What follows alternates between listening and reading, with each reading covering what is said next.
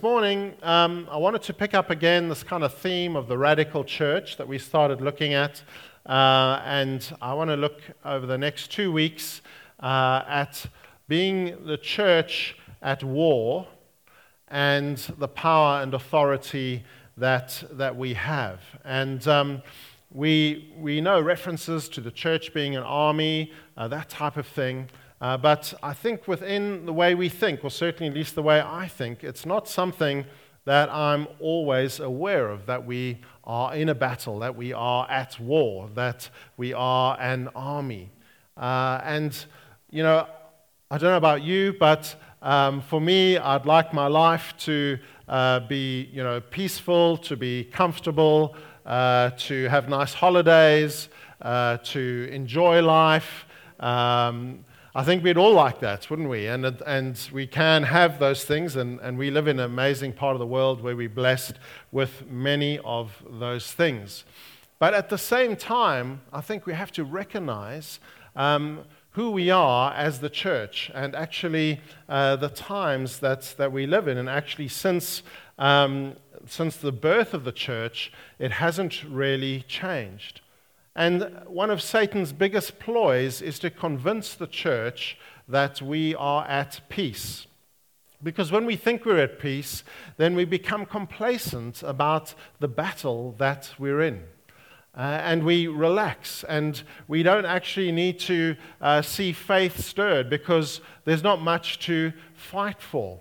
And so we very easily become complacent uh, and relaxed. There are things that happen in our lives or in our community that we kind of get glimpses of, of the battle, and, and that reminds us again. We see things obviously like my niece's Emma suicide, and you think, wow, it's a battle. This is a spiritual battle that we're in. We see, you know, what's happened at, at food care, and it suddenly hits you again. Wow, this is, we're actually in a, a battle.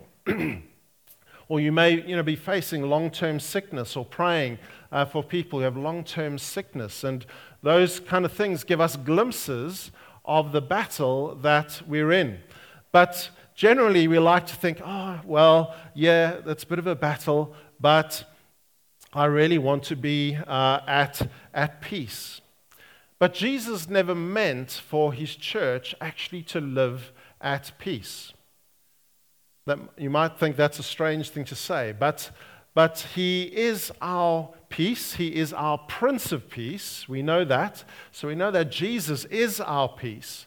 But that peace that He is to us is so that actually within the battle, within the challenges, within the hardship, we can know peace.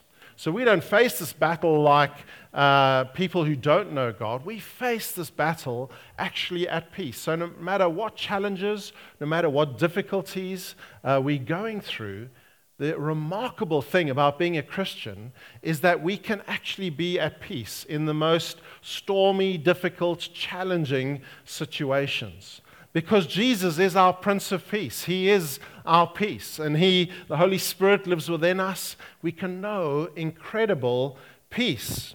But it doesn't mean that we live in a context of peace. We actually live in a context of war.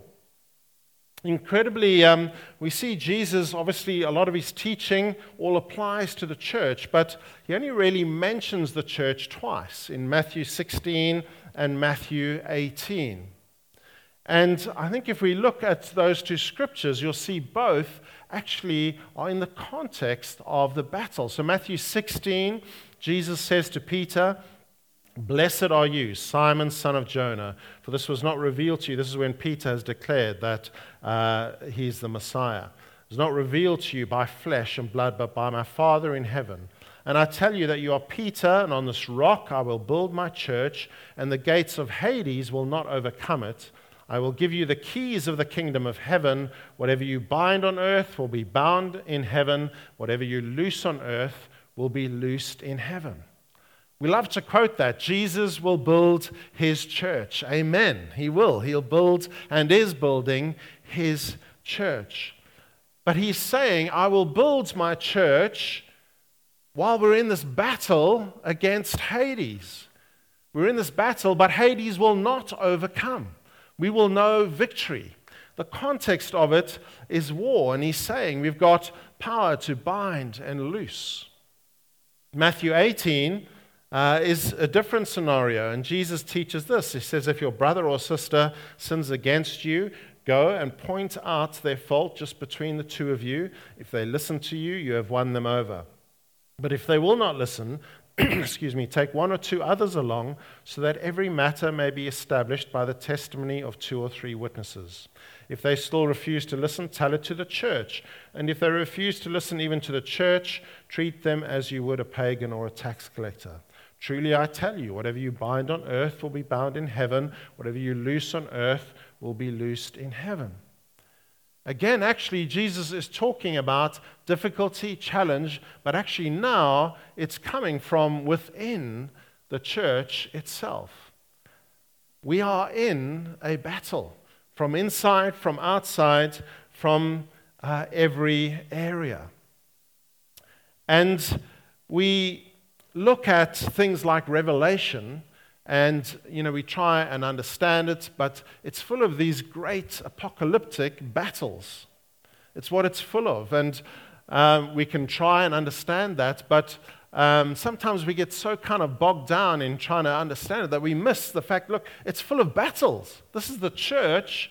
It's showing you it's full of battles. This is battle after battle ongoing challenges. We read the new testament and we see uh, right through the stories of the early church, we see battle, we see hardship uh, that the early church faced, uh, and we see that um, they knew the peace of God in their lives, they knew incredible advance, but it was all within the context of the battle. We, the church, are an army. We are an army at war. I was very challenged. Um, I picked up an old book just before I went to uh, India by a guy, John Wimber. Many of you would know John Wimber. Uh, and he wrote the book in the 90s, Power Evangelism. Uh, and I've just picked it up again. It's, a, it's an amazing book. I think it's actually a book that's kind of come around again for us to look at uh, once more. at the start, he gives this testimony, which I found hugely challenging. So let me read it to you. He says, Having created, so this is when he was first saved, he'd just been saved. He says, having created an idealized picture of church life built up from only a few weeks of gleaning scripture, I was unprepared for what awaited. I anticipated training in spiritual warfare and equipping to advance the kingdom of God.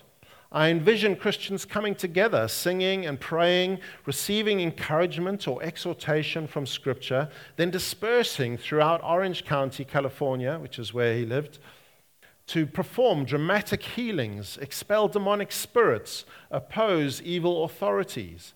Then I thought we, we would return later in the day with new converts and reports of great miracles, overflowing with joy and worshiping God. It was a vision taken from the book of Acts. What I soon discovered was that most Christians do not come together to prepare for battle with Satan and conquer territory for Jesus Christ. They enjoy talking about the battle. They usually prayed for victory.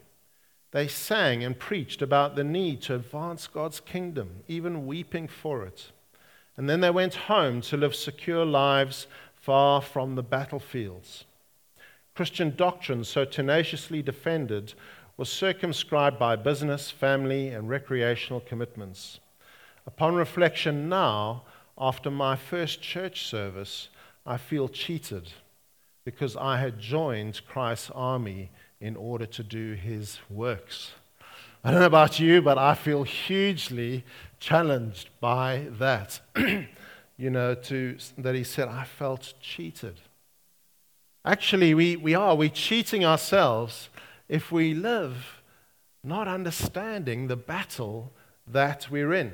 Because for our actions to change, we've got to first understand what we're in, and then that will change our actions. And maybe some of the things he was talking about he thought would see, we, you know, we start to press into those things more if our mindset changes. And so I really want us to think today about our mindset. Where are we? Because if we complacently living at peace, then we're not going to step into those things. And it's not about striving. I, I don't want you this morning to feel like, ah, oh, I got up here and I say, well, I have to, I've got to do more. I need to be out on the streets. I need, you know, it's not about striving. I've got to do this. I've got to do that. And we need to be at, you know, war. Um, I don't even know what that means, but I've got to try and do something. You know, what this mindset does when we start to think like that, then we look to God for faith. We say, God, wow, I'm in a battle. And we all know, you know, when we face a difficult situation, suddenly we look to God and we say, God, I need your help. I need faith to press through. But actually, we should be like that all the time. And what I believe God wants to do even today is stir faith again in our hearts to step forward into what He has for us as a church at war. Now, I want to just um, I want to read Ephesians 3 uh, 10 to 21. I, I love these verses. They, they definitely one of my favorite churches, and I think they speak to us about the power of the Spirit. Because I want us to just start to think, we're going to pick this up more next week. What is the power and authority that we have? Because God, uh, He doesn't say, well, okay, you're the church, you're my army. Uh, cheers, you know, get on with it. he doesn't say that, thankfully. He says, I'm going to give you faith. Actually, I give you, uh, my sons and daughters, I give you power, I give you authority. So let me read Ephesians. It says, His intent was that now, through the church, the manifold wisdom of God should be made known to the rulers and authorities in the heavenly realms according to his eternal purpose that he accomplished in Christ Jesus our Lord. through the church that the battle is taken to these principalities and powers. It's through the church that that is going to happen. In him and through faith in him, we may approach God with freedom and confidence I ask you, therefore, not to be discouraged because of my sufferings, this is Paul speaking, because of my sufferings for you, which are your glory. For this reason, I kneel before the Father, from whom his whole family in heaven and on earth derives its name. I pray that out of his glorious riches he may strengthen you with power through his Spirit in your inner being, so that Christ may dwell in your hearts through faith and I pray that you, being rooted and established in love, may have power, together with all the Lord's holy people, it's the church again, to grasp how wide and long and high and deep is the love of Christ, and to know this love that surpasses knowledge, that you may be filled to the measure of all the fullness of God. Now, to him who is able to do immeasurably more than all we ask or imagine, according to his power that is at work within us, to him be glory in the church and in Christ Jesus throughout all generations, forever and ever. Amen. Amen. Whoa. I just, that's all we need to do. Read that and we're done. It's, it's told us everything. It's told us everything. We receive power, and power is the distinct prerogative of God and God alone. Psalm 62:11 says, "One thing God has spoken, two things I've heard, power belongs to you, God." We, we think that we have power. We think that we get up in the morning and uh, you know we can make things happen. The reality is, it's only God who has power. He makes the sun rise, or He makes the earth turn, more, more accurately. He has power. He gives us air to breathe. Our lungs keep moving as we're sustained by God's power. It's only God's power. He, he's the only one that has power. We think we have, um, governments think they have, and you know, people who are, think they're important think they have power. but they only have what actually God has released to them. He rules and reigns over all things, and He chooses to entrust us, His sons and daughters, with power and authority through the Holy Spirit. We, the church, are to proclaim His kingdom has come. And this word kingdom, obviously, Charles has got a kingdom. Uh, we think of geographical lands. It's the UK, Australia. You know, these are lands that he is the king over. But the New Testament Greek word uh, used is basileia. And it means, rather than geographical areas, it means kingship or royal rule. Royal rule. So Jesus declared that the kingdom had come when he came because he brought God's rule, God's um, kingdom rule, royal rule, uh, is what Jesus brought. And he did that through two things. So you look at how Jesus ministered, he did two things. He firstly proclaimed that God's kingdom had come, he preached the good news, preached the kingdom of God. And secondly, he demonstrated. So he proclaimed and then he demonstrated. He cast out demons, he healed the sick, he raised the dead. He proved that actually God had rulership and authority and power over everything death, sickness, demons. He demonstrated it. So he preached it, proclaimed it, and he demonstrated it. And today, you and I are to do the same we call to declare the kingdom has come.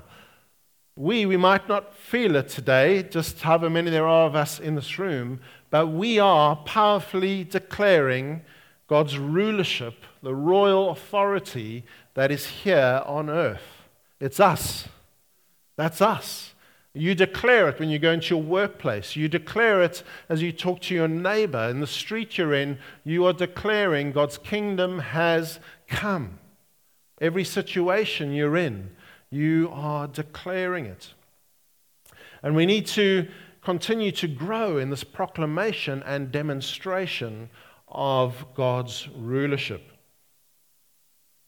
Ephesians 6 teaches us about the armor we need to put on as soldiers. And it also teaches us that our battle is not against flesh and blood, but against the rulers, against the authorities, against the powers of this dark world, and against the spiritual forces of evil in the heavenly realms. Therefore, put on the full armor of God. So, we can go through the Bible. There's so much teaching us how to be soldiers, how to put on the armor, how to stand, how to um, bind things uh, on earth so that they're bound in heaven, how to deal with the, the demonic.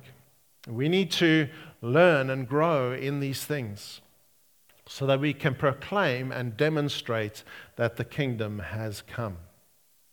And this battle, as we just read in Ephesians, it's, it's not against flesh and blood, but it's against these rulers, authorities, and powers. If you think about it, really, there are kind of three areas that, that we battle in. One is an internal one. We battle against our flesh, our, our sin. It's an internal battle that Jesus, by his death on the cross, has set us free from. He's given us victory over that, but we continue to face the daily battle of dealing with uh, evil temptations. Secondly, we fight against uh, the world's patterns of thinking, the worldview. And obviously, each country, each nation can have different worldviews, different people groups, different worldviews. But this kingdom, this royal rule, that is God's view, that is God's way of living. And we need to bring that into our lives and the uh, areas around us rather than us taking on the worldview that is prevalent in our societies. That's the second area we fight. And thirdly, we fight against demons and Satan uh, and his, his work.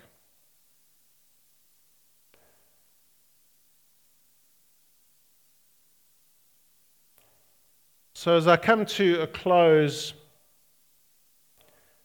if we think of this battle, I've spoken about power, we have power we also have authority, And there's a great example if you read Matthew 8, 5 to 10, the example of the centurion um, and the way he looks at authority. So he uh, has got a servant that is at home, paralyzed, suffering terrible, terribly. He goes to Jesus.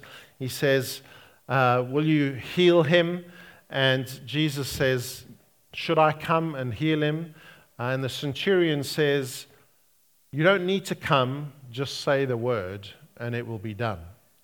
And it's such a great example of the centurion knowing what it means to have authority, that he, as he would have been in the army, under authority and having authority.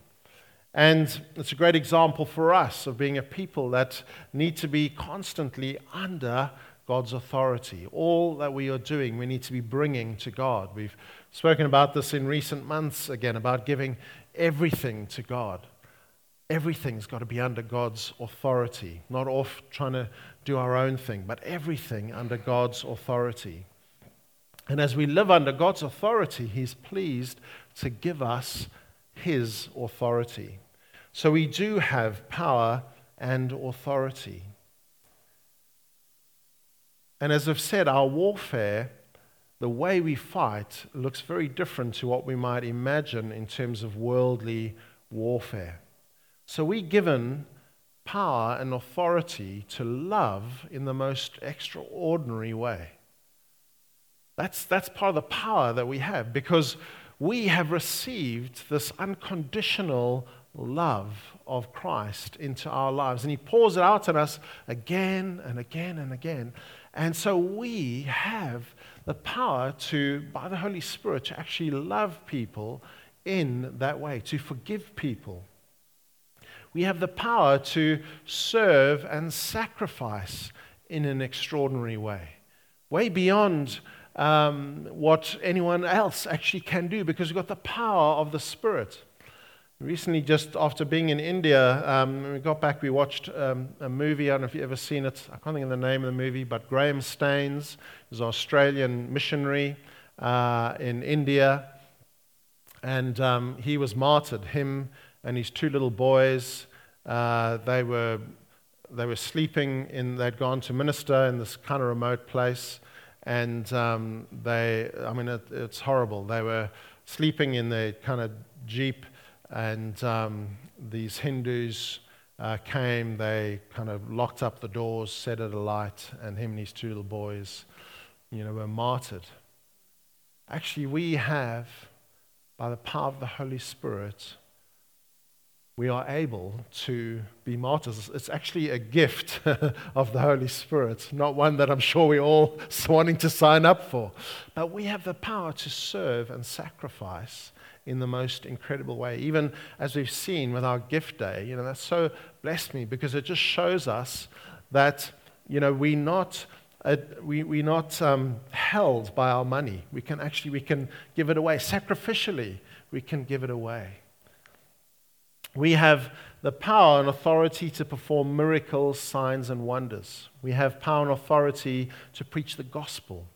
We have power and authority to expel demons.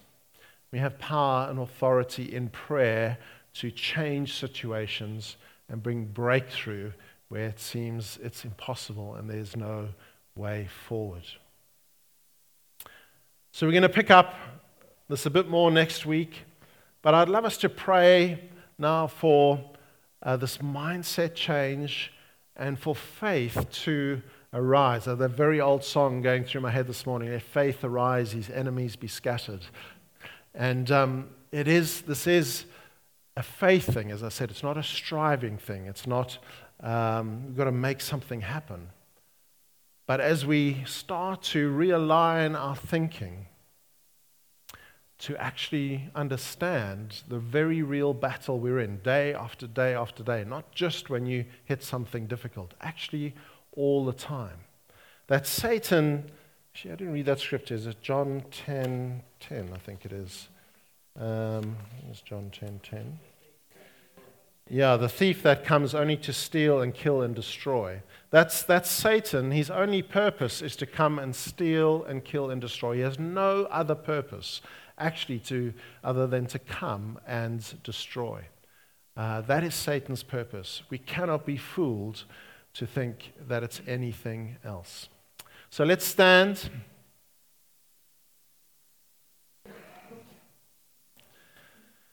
Let's just come to God.